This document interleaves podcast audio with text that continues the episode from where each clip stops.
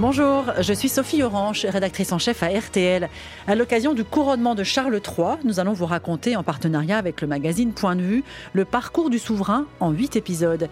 Il est sans doute le roi le mieux préparé du monde. On le connaît depuis 74 ans, mais qui est-il vraiment? Sous les feux des projecteurs depuis sa naissance, Charles ne s'est jamais beaucoup livré. Quel roi sera-t-il? Comment s'est-il construit? Roi et père de famille. Ses deux fils, William et Harry, leur lien défraie la chronique jour après jour, une famille déchirée. Comment Charles III va-t-il, peut-il réconcilier tout le monde? Charles, roi, père et grand-père, mission impossible, c'est le titre de ce nouvel épisode. Bonjour Jérôme Caron. Bonjour. Tu es journaliste à la rédaction de Point de vue, partenaire de RTL pour toute l'actualité royale. On peut dire au départ que tout va bien, la famille est unie, le père et la mère s'aiment, Charles et Diana, au moment de la naissance de William en juin 82. Tout à fait. Le conte de fait ne fait que commencer, en fait. Ils sont un petit peu sur un nuage. Charles est très heureux d'être père parce que c'est quelque part sa mission de donner un héritier au trône. Il est très heureux de voir son épouse heureuse. Elle est ravie d'être maman. Elle a tout juste 21 ans. Certes, ils sont un petit peu différents. Ils n'ont pas le même caractère. Charles est un cérébral qui aime la nature, qui aime lire, qui aime passer euh, de longues heures de promenade dans la campagne, alors que euh, Diana a une vingtaine d'années. Elle aime s'amuser, elle aime sortir, elle aime rire, elle aime regarder la télé. Regarder la télé des séries, euh, aller dans les fast-food avec ses amis. Bon. Donc ils sont différents, mais la naissance du petit William les rapproche et puis euh, ouvre en fait une parenthèse assez heureuse euh, dans leur histoire. Et surtout, un héritier est né. Un héritier est né, c'est le futur de la couronne qui est assuré, c'est la raison d'être quelque part de ce mariage. L'angoisse d'Élisabeth II qui a poussé Charles à épouser Diana, malgré pas ses réticences, mais malgré son absence de conviction quelque part, a abouti à la naissance de cet héritier. Donc la famille Windsor la dynastie Windsor va pouvoir continuer à perdurer. Et finalement, Charles et Diana sont comme des vrais parents, euh, comme des jeunes parents. Tout à fait. Charles est peut-être des hommes de la famille Windsor, celui qui s'est occupé le plus à cette époque de son fils. Il est beaucoup plus présent que son père ne l'était avec lui ou que même son, son arrière-grand-père. Euh, il faut savoir que les Windsor ont tendance à, à l'époque à vraiment laisser les enfants au nounou et aller voir une heure par jour. Charles, lui, est présent. Il change, il va pas jusqu'à changer son bébé, mais toujours est-il qu'il l'accompagne, qu'il est, qu'il est vraiment là Diana adore cet enfant, elle est jalouse des nounous qu'elle engage, elle leur fait un petit peu la guerre quand elle se montre trop proche de, de son trésor. Donc le petit, le petit William est un garçon très agité, on l'appelle Wombat, qui est euh, le, surnom du diable de Tasmanie, parce qu'il vraiment il court partout, mais ils sont très heureux. Et puis ce, ce sont des mois et des, premières, des premières, des toutes premières années, quelques mois, qui se passent très bien. Euh, il faut savoir que Charles, quand il était petit, sa mère venait d'être reine, euh, elle était beaucoup moins disponible, son père aussi. Le contexte est très différent. Le contexte est complètement différent parce que à la naissance de Charles, Elisabeth II vient d'être couronnée. Elle, elle, commence une grande tournée dans les pays du Commonwealth, qui sont les pays de l'ancien empire britannique. Ça dure plusieurs mois, presque une année. Charles ne voit pas sa mère pendant ce temps-là, et quand il se retrouve euh, pour la première fois, Charles hésite même à s'avancer vers elle, à la prendre dans ses bras. C'est une image qui est restée. Et Elisabeth II n'est pas plus à l'aise avec ce petit garçon qu'elle ne connaît pas. Elle a euh, tout juste 27 ans, 28 ans. Et elle commence sa carrière de reine entre guillemets. Elle n'a pas vraiment le temps de s'occuper d'un enfant. Euh, est-ce qu'on peut dire que le couple connaît des difficultés avant même la naissance du deuxième enfant, Harry? Oui, en effet. Les premières crispations, les premières différences commencent à se faire jour et le fossé se sépare en fait entre les deux, s'agrandit un petit peu plus chaque jour parce que Diana ne comprend pas l'indifférence de Charles, l'absence d'empathie de sa famille. Elle espérait un véritable conte de fées comme elle les lisait euh, dans les romans de sa grand-tante euh, Barbara Cartland. Et là, ce n'est absolument pas le cas. Elle a quelqu'un d'assez froid qui passe son temps à lui parler du sens de la vie et de philosophie. Elle n'est pas du tout euh, adepte de ce genre de choses, ni de ce genre de conversation. Donc l'écart commence à s'agrandir, il y a des frictions, il y a des premières rumeurs qui surgissent. La naissance d'Harry va les réunir, mais ce sera la dernière fois. Ce sera très provisoire, ce mariage clairement se délite, on peut dire, irrémédiablement. Tout à fait. Ça arrive très rapidement après la naissance d'Harry, soupçon de, de tromperie, soupçon, Avec Camilla. soupçon d'infidélité. Alors la légende veut que Diana ait choisi de tromper Charles parce qu'elle avait découvert que Charles continuait à entretenir des relations avec Camilla. Charles de son côté explique que c'est quand il a appris par ses gardes du corps que Diana avait une autre vie à côté de, de, de, de son lit conjugal qu'il avait décidé de renouer avec Camilla. Toujours est-il que chacun part dans des directions différentes. Les enfants assistent à ce délitement du mariage de manière assez dramatique. Et quel vont jouer finalement euh, chacun des deux enfants euh, avec leurs parents quand ce couple part à volo? Pour essayer de limiter la casse, ils vont essayer de trouver une fonction ou une attitude la meilleure possible. Comme dans toutes les familles, finalement. Comme dans toutes les familles, comme dans toutes les familles de divorcés, où les enfants essayent, à défaut de recoller les parents entre eux, de les amuser ou tout au moins de les aider. Donc William va prendre le rôle du confident de sa mère. Il va l'écouter, il va écouter ses douleurs, il va écouter ses pleurs, il va écouter ses doutes. Quand elle va pleurer pendant de longues heures dans la salle de bain, il lui glissera des petits mots sous la porte. Maman revient, maman on t'aime. Voilà, il, il, est très proche de sa mère, un petit peu trop proche. C'est un rôle qui est un petit peu lourd, un petit peu euh, pesant pour un garçon son âge. Harry lui va choisir une autre version. Il va faire le clown, il va faire rire sa mère, mmh. il va s'amuser, il va lui faire des blagues, il va, faire la diversion. détendre, il va le faire diversion. L'idée c'est tout est bon pour la faire rire, tout est bon pour faire rire cette mère qu'il trouve belle, qu'il trouve fabuleuse et qu'il trouve irrémédiablement triste. Euh, le couple finit par euh, divorcer euh, et arrive cette terrible épreuve qui va tout changer. Donc la mort de Diana le 31 août 1997, lorsque la princesse de Galles perd la vie dans un accident de voiture à Paris. À ce moment-là, William Harrison, château de Balmoral. on se demande quel père était Charles. En tout cas, l'annonce de la mort de leur mère aux enfants nous paraît aujourd'hui d'une froideur inouïe. Racontez-nous comment cela s'est passé dans le château de Balmoral. On est en août 97. On est aux petites lueurs de l'aube du 31 août 1997 et le prince Charles se présente euh, dans la chambre de son fils William, il s'assoit sur son lit, il le réveille, il est empesé, il ne sait pas quoi faire. Charles est un prince, Charles est anglais, Charles vient d'une famille où on ne montre pas ses sentiments, où l'empathie est extrêmement difficile, où l'affection est difficile à être développée. Donc il va lui prendre la main, il va s'approcher de lui, il va lui annoncer que sa mère a eu un accident à Paris dans la nuit et qu'hélas, elle n'a pas pu sortir vivante de cet accident. C'est assez froid, les mots sont mesurés, ne sont pas très empathiques, il ne prend pas vraiment dans ses bras, ou il ne sait pas quoi faire en fait de cette douleur, il ne sait pas comment la maîtriser. Le premier réflexe de William, c'est de se tourner vers son frère. Il faut le dire à Harry, papa. Comment va-t-on dire à Harry le dit pas aux enfants en même temps. Non, il le dit séparément. Il commence par l'aîné et ensuite il va voir son cadet. Et donc Harry, lui, ne comprend pas ce qui se passe. Il ne comprend pas ce qu'on lui explique en fait. Lorsque Charles et William arrivent dans sa chambre, il, il, comprend mais il ne veut pas y croire. Et cette absence de croyance, c'est tellement énorme pour ces deux enfants qui se réveillent un beau matin en vacances alors que tout allait bien, alors que la rentrée s'approchait, alors qu'ils avaient eu leur mère quelques heures auparavant au téléphone, d'apprendre qu'elle ne reviendra jamais, qu'elle ne sera plus jamais là, qu'elle ne sera plus jamais là pour les consoler. Ils auront énormément de mal à y croire sur cet aspect-là, on, se rend compte que Charles est aussi de son éducation, de son époque, avec la difficulté de mettre des mots sur ce deuil, et puis aussi la volonté de les protéger, puisqu'il part immédiatement à Paris en, laissant les enfants avec leur grand-mère. Mais le plus troublant, voilà, c'est que William et Harry, pendant des années, ont attendu leur mère, pensant qu'elle n'était pas morte et qu'elle allait les appeler en disant Venez me rejoindre, en fait, je me suis caché pour respirer. Et puis cette autre scène aussi, où on, se souvient de William et Harry euh, qui sortent devant le palais de Buckingham pour regarder les tonnes et les tonnes de fleurs accumulé depuis des jours. Et voilà ce qu'en dit Harry dans son interview sur CBS lorsqu'il accompagne la sortie de son livre Le suppléant qui est sorti en France chez Fayard.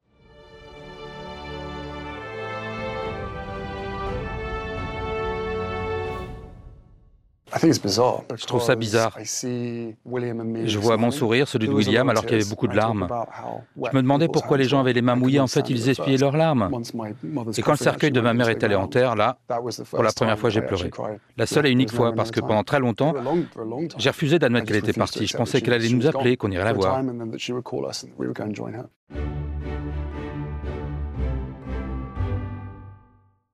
Voilà, ça dit beaucoup de choses, euh, à la fois sur le fait que ces deux frères sont, proches et puis que ça reste quand même difficile. Charles, quel père est-il après ça, euh, quand on est veuf, si jeune? Il fait de son mieux. Il fait de son mieux avec les armes qui sont les siennes. C'est-à-dire, euh, Charles est quelqu'un qui travaille beaucoup, qui consacre beaucoup de temps à son activité de, prince de Galles. Il a soutenu 400 associations, on le sait.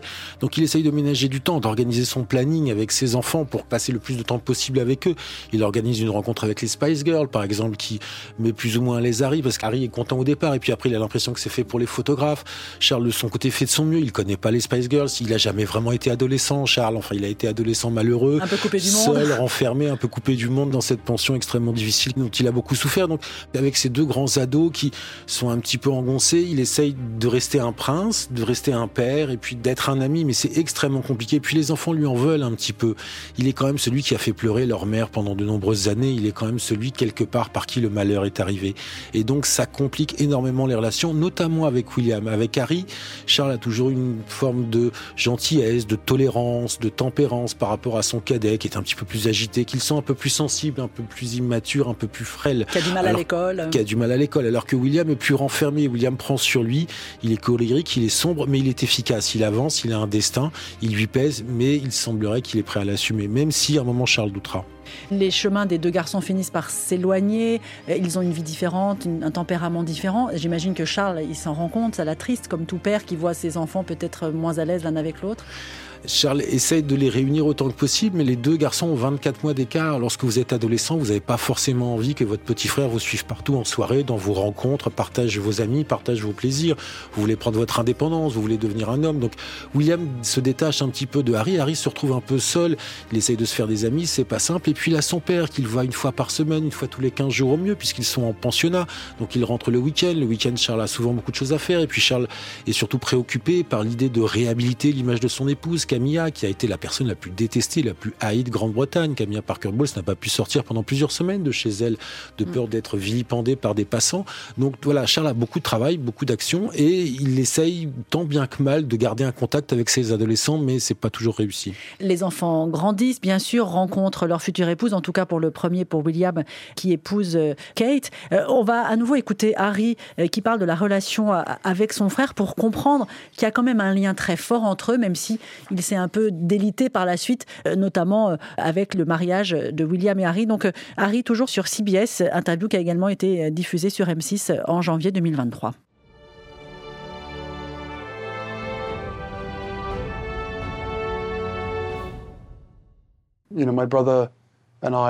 Vous savez, mon frère et moi, on s'aime beaucoup. Je l'aime profondément. On a beaucoup souffert tous les deux, surtout ces six dernières um, années. Rien de ce que j'ai écrit n'a pour but de blesser ma famille ou de leur faire du mal. Mais ça décrit bien ce que nous avons vécu quand nous étions enfants.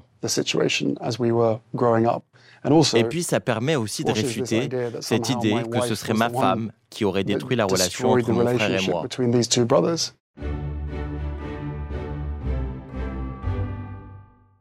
Voilà ce que dit euh, Harry à la télévision pour accompagner la sortie de son livre Le suppléant sorti en France chez Fayard. Il y a beaucoup de choses dans cette interview. Jérôme Caron, journaliste au magazine Point de vue j'ai envie de dire, ils se sont aimés, mais c'est plus compliqué. Je fais rien pour blesser, et en fait, il blesse quand même, Harry. Mais en fait, il blesse quand même. Et en fait, il fait beaucoup de mal en exprimant ses douleurs, ses doutes, son intimité. C'est quelque part une, une arme à, déflagration multiple, le livre et, la série sur Netflix, parce que Harry explique qu'il aime son frère, et en même temps, il explique aussi que son frère n'a pas été toujours sympathique avec lui, n'a pas été très proche. Ils sont devenus les orphelins du monde entier lorsqu'ils ont marché dans la longue procession derrière le cercueil de leur mère, mais ils ont vécu le deuil de leur mère différemment. Donc cette douleur absolue les a soudés et en même temps les a différenciés, écartés. Et ça a été extrêmement visible, en effet, lors, des, lors de l'arrivée, entre guillemets, des mariages, des histoires d'amour, euh, William avec Kate et Harry avec Meghan. Et là, un père, euh, aussi bon père soit-il, peut être un peu dépassé par les événements. Il ne peut pas rentrer dans l'intimité à ce point-là de ses enfants. Euh, mais cet amour initial entre les frères finit par une rupture d'une violence inouïe qui est racontée par Harry toujours sur CBS puis sur M6, où on comprend donc que William a du mal à accepter l'arrivée de Meghan dans la famille. Les deux hommes se retrouvent ensemble et voilà ce qui se passe ensuite.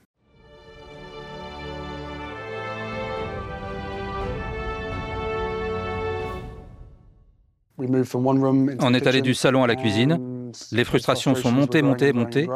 Il criait, je lui répondais en criant, c'était vraiment pas beau à voir. C'était pas vraiment agréable. Et puis il a craqué, il m'a poussé par terre, j'ai atterri dans la gamelle du chien. Il s'est excusé, mais c'était vraiment un moment horrible.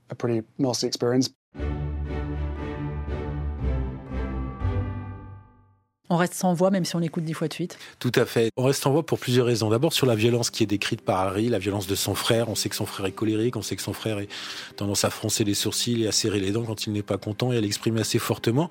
Mais là, elle explose cette violence.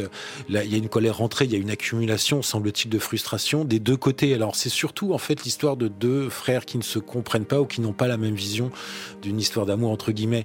William a attendu dix ans avant de se marier avec Kate. On l'appelait Waity Katie. C'était la future reine à la fois. C'était la future reine, qui attend. Il ne pouvait pas se tromper, il n'avait pas le droit à l'erreur, surtout marqué par l'exemple dramatique et désastreux du mariage de ses propres parents. Harry, lui, pendant toutes ces années, était seul. Il se retrouvait à manger sa pizza devant sa télé à Kensington Palace, dans son appartement. La vie drogue, paraissait alcool. un petit peu de drogue, beaucoup d'alcool, beaucoup très fêtard. Il fuit, il fuit, il fuit cette douleur, il fuit cette incompréhension, il fuit ce deuil. Et arrive Meghan. Elle est resplendissante, elle vient d'un autre continent, elle a déjà une vie, elle a déjà un parcours. Il est totalement sous le charme et il a surtout l'occasion, enfin, d'avoir une véritable histoire d'amour, d'avoir une vraie vie de famille. Mais pour William, ça va beaucoup trop vite. Il n'est pas fondamentalement contre Meghan. Il est contre le fait que six mois après l'avoir rencontrée, Harry décide qu'il va se marier et que c'est la femme de sa vie. Et pour William, les enjeux sont tellement énormes que ça va beaucoup trop vite et cette incompréhension forme une blessure qui va s'élargir de plus en plus. Aujourd'hui, on est presque à un point de non-retour. Et cette histoire entre Harry et Meghan, euh, Harry la raconte donc dans son livre, mais aussi dans une série sur Netflix dont on va écouter euh, euh, un extrait de la bande-annonce, à la fois roman photo, confession, qui cartonne dans tous les pays du monde entier. It's really hard to look back on it now and go, what on earth happened? You hear that? That is the sound of hearts breaking all around the world. She's becoming a royal rock star. And then everything changed. Voilà la façon dont Netflix euh, fait monter le suspense sur les révélations de, Harry. C'est un film hollywoodien, c'est produit, construit comme un film hollywoodien. C'est une forme de telenovelas en direct. C'est la vie d'Harry et Meghan diffusée pendant six heures, mais extrêmement montée, extrêmement calibrée, extrêmement orientée. Ce qui est frappant au visionnage de cette série, c'est qu'en fait, il y a deux obsessions qu'on retrouve dans le livre de Harry, qui sont la presse et sa mère. C'est vraiment les deux, les deux traumatismes profonds de ce jeune garçon et il les dévoile autant sur écran que dans son livre. Le prince Charles euh, assiste à tout cela silencieux, c'est-à-dire qu'à aucun moment le palais de Buckingham ne réagit, ne prend parti. C'est un père silencieux qui doit souffrir mais qui ne dit rien. Il ne peut pas se permettre de répondre. Le palais de Buckingham ne peut pas se permettre de répondre à ces attaques ad nominem, en fait, parce que ça voudrait dire qu'ils y portent crédit. Ça veut dire que pour eux, c'est une institution, ce n'est pas une personne réelle. Mais Charles est extrêmement meurtri, bien évidemment. Sa femme est accusée. Il constate euh, la séparation irréversible de ses deux fils. Et après la diffusion et l'apparition du livre, il a eu un mot absolument euh, dur et absolument déchirant, c'est ne faites pas de mes dernières années un enfer, je vous en supplie mes enfants. Cette phrase, cette supplique de Charles à ses deux fils démontre en fait la douleur et le poids que représente la mésentente entre William et Harry sur Charles. Et il tend la main quand même à son fils Harry au lendemain de la mort de sa mère. Nous sommes donc le 9 septembre 2022, au moment où euh, le prince Charles devenu donc roi en une seconde à la mort de sa mère il parle de sa famille et de ses enfants en ces termes, notamment de son cadet. Je veux aussi exprimer mon amour pour Harry et Meghan qui continuent à construire leur vie à l'étranger. C'est un geste, une parole très forte c'est une parole nécessaire et c'est la parole peut-être la plus intime de toute cette première prise de parole du roi Charles. En effet, il cite sa mère, il cite son fils en tant que prince de Galles, mais il cite l'amour qu'il porte à Meghan et Harry. Il les appelle pas par leur titre, il les appelle par leur prénom. C'est une déclaration. C'est le père qui parle. C'est le père qui parle à ses enfants alors qu'il vient d'être roi. Vous avez encore la place dans la famille. On vous aime, je vous aime, même si quelque part, et c'est sous-entendu, vous, vous n'arrivez pas à trouver votre place au sein du système.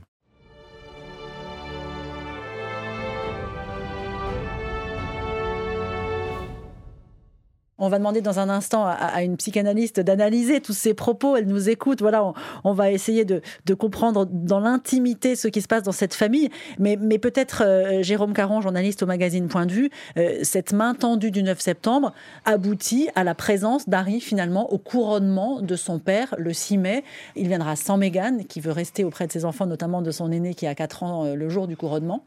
J'allais dire, c'est une victoire pour le père et le roi, le fait qu'Harry vienne à son couronnement C'est avant tout une victoire pour l'institution, c'est avant tout une victoire pour la monarchie, puisqu'en effet, l'absence d'Harry aurait été plus commentée quelque part que le couronnement lui-même. Ça aurait été le pire scénario pour Buckingham. C'était qu'Harry reste à Los Angeles et qu'il se retrouve... Et regarde le couronnement à la télé. En train de le commenter dans une cabine de CBS. C'était le cauchemar absolu pour les conseillers oh royaux.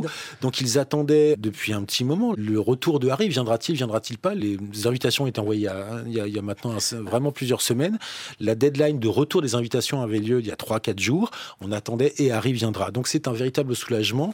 Il vient seul, ce qui évite toute focalisation sur le couple. C'est dur quand vous dites c'est une victoire pour l'institution. Moi j'ai envie que vous me disiez euh, le père doit être soulagé. Le père est de toute façon soulagé parce qu'il aura ses deux fils le jour de son couronnement. Il aura la chair de sa chair présent, le regardant. Donc si chacun, si William et Harry ont des raisons d'être malheureux ou en colère entre eux ou en colère éventuellement contre leur père, ce moment sacré, ce moment unique dans l'histoire d'un souverain qui est celui du couronnement ne sera pas parasité par des bruits familiales. Et sur l'histoire et sur la photo historique et dans les livres d'histoire, on pourra écrire que les deux fils du souverain étaient présents.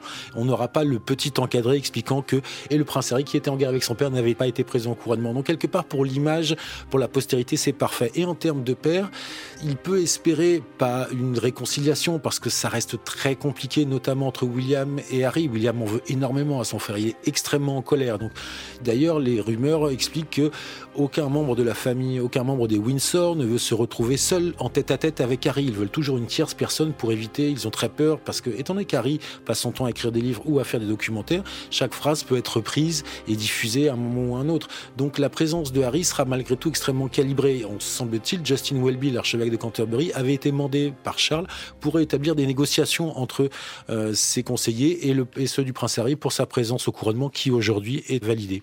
On va se tourner maintenant vers une experte des âmes. Euh, voilà, on, attend votre éclairage. Virginie Méglé, vous êtes psychanalyste, auteur avec Thomas Pernet, journaliste aussi à point de vue de Altesse en détresse quand les psys s'invitent dans les têtes couronnées. Livre paru chez Flammarion. La réconciliation s'annonce difficile quand même. C'est une famille comme les autres. On est d'abord être humain avant que d'être roi, même si le fait d'être roi définit cette famille-là en particulier. Là, c'est donc c'est toute l'ambiguïté. C'est une famille comme les autres et c'est pas une famille comme les autres.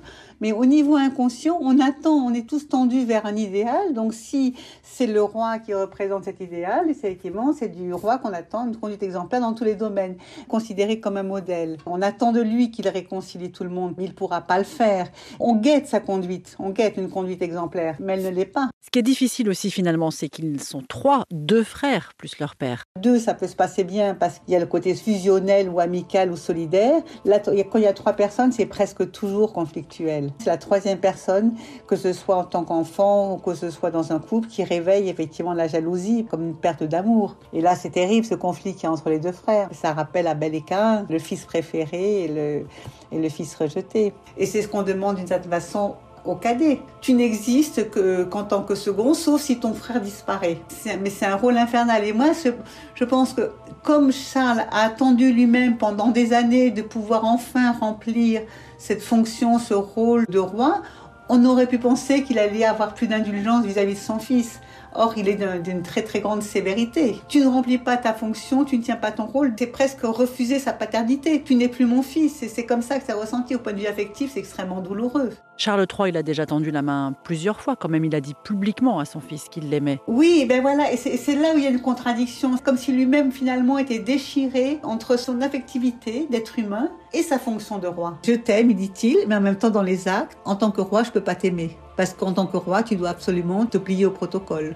Alors que je pense que par ailleurs, même si c'est très excessif, la conduite de, Harry est peut-être nécessaire pour dépoussiérer justement la royauté. Est-ce qu'on peut dire, Virginie Méglé, que le, rôle de Charles, de Charles III, quand même, il n'est pas très simple? Mais oui, il a un rôle très difficile. Et puis, malgré tous les drames vécus, il est resté très raide, alors que même la reine, elle avait été très rigide face au protocole lorsqu'elle avait refusé, effectivement, que Camilla soit princesse consort. Finalement, elle avait cédé. Et c'est en, cédant, justement, en étant plus généreuse de point de vue affectif, qu'elle avait réinsufflé presque de la beauté dans le rôle. Tandis que là, lui, il ne peut pas faire autrement. Mais c'est vrai que cette rigidité, moi, en tout cas, m'a surprise. Là, je pense qu'il est aussi sous l'influence de son fils aîné et de la femme du fils aîné, la fameuse Kate, qui, à mon avis, joue un rôle aussi très important là-dedans. Une redoutable belle-sœur. C'est une grande conquérante, elle. Hein. Merci euh, Virginie Méglé pour cet éclairage. il faudra un podcast entier, hein, Jérôme Caron, sur Kate. On, ne va pas en parler maintenant, mais est-ce que vous pensez qu'effectivement, euh, Charles est resté très raide, même si le fait que son fils vienne au couronnement montre quand même une petite ouverture? Charles reste très raide dans sa posture de monarque. Après, dans sa posture de père, on peut imaginer qu'il fait de son mieux, même si la dernière fois qu'Harry est passé à Londres parce qu'il avait euh, une action en justice, Charles a expliqué qu'il n'avait pas le temps de le recevoir. Les bisbis sont quand même difficiles. Il est difficile pour un père de tout pardonner à son fils, surtout quand ça a été dévoilé comme ça sur la place publique, surtout quand euh, on est à 80 millions d'heures de vues de, Netflix. Le suppléant a été la meilleure vente de livres euh, d'une non-fiction dès le premier jour. C'est dans le Guinness Book des records. Ça sur un livre qui tape régulièrement sur son épouse. Donc Charles tend la main autant que ça lui est possible en tant que père, en tant qu'époux et en tant que monarque. Quel père est-il? Je crois qu'on l'a mieux compris maintenant. Euh, un mot peut-être sur le grand-père. Quel grand-père est-il? Peut-être un détail à Highgrove, sa, sa, résidence privée, il y avait une cabane pour ses enfants qu'il a conservée pour ses petits-enfants. Euh, Jérôme Caron, quel grand-père sait-on Quel grand-père est Charles III C'est un grand-père gaga. C'est un, un grand-père gâteux. Lorsqu'il y a eu euh, le, jubilé de la reine Elisabeth II l'année dernière, toute la famille était alignée et euh, William était là avec son fils Georges et le petit dernier, Louis. Louis s'agitait beaucoup et à un moment, William se retourne vers son père et dit Papa, tu veux pas prendre Louis sur tes genoux? Et Charles se retourne avec un gros sourire, bien sûr, et il prend immédiatement son gamin sur les genoux, le fait sauter sur les genoux. On est en pleine parade, on est en pleine cérémonie. C'est des choses le monde entier voit ces images. Voilà, c'est des choses que Elisabeth II ne serait jamais permis, ne serait jamais imaginé avoir son petit-fils sur ses genoux.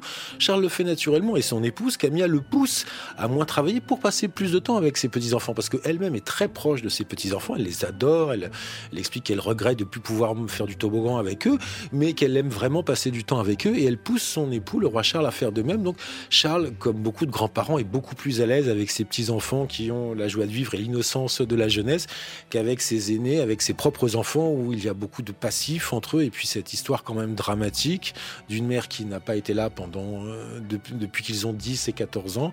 Donc c'est extrêmement difficile de compenser. Ça a été extrêmement compliqué pour lui de compenser. Il a fallu qu'il assume son rôle de, prince héritier. Il a fallu qu'il assume son rôle de père seul. Il a fallu qu'il assume sa nouvelle histoire d'amour en public. Il a fait ce qu'il a pu face à des enfants qui, de toute façon, étaient tellement traumatisés qu'il est extrêmement difficile pour eux d'avoir une vision vraiment sereine et heureuse d'une partie de la vie en tout cas. Le titre de cet épisode, c'est donc Charles, roi, père et grand-père, mission impossible, oui ou non? Mission à moitié réussie, mais c'est toujours une mission impossible d'être un bon père. Merci beaucoup, belle conclusion. Jérôme Caron, journaliste à la rédaction de Point de vue. Vous pouvez retrouver cet épisode sur l'appli RTL, sur rtl.fr, sur pointdevue.fr bien sûr, et sur toutes les plateformes d'écoute.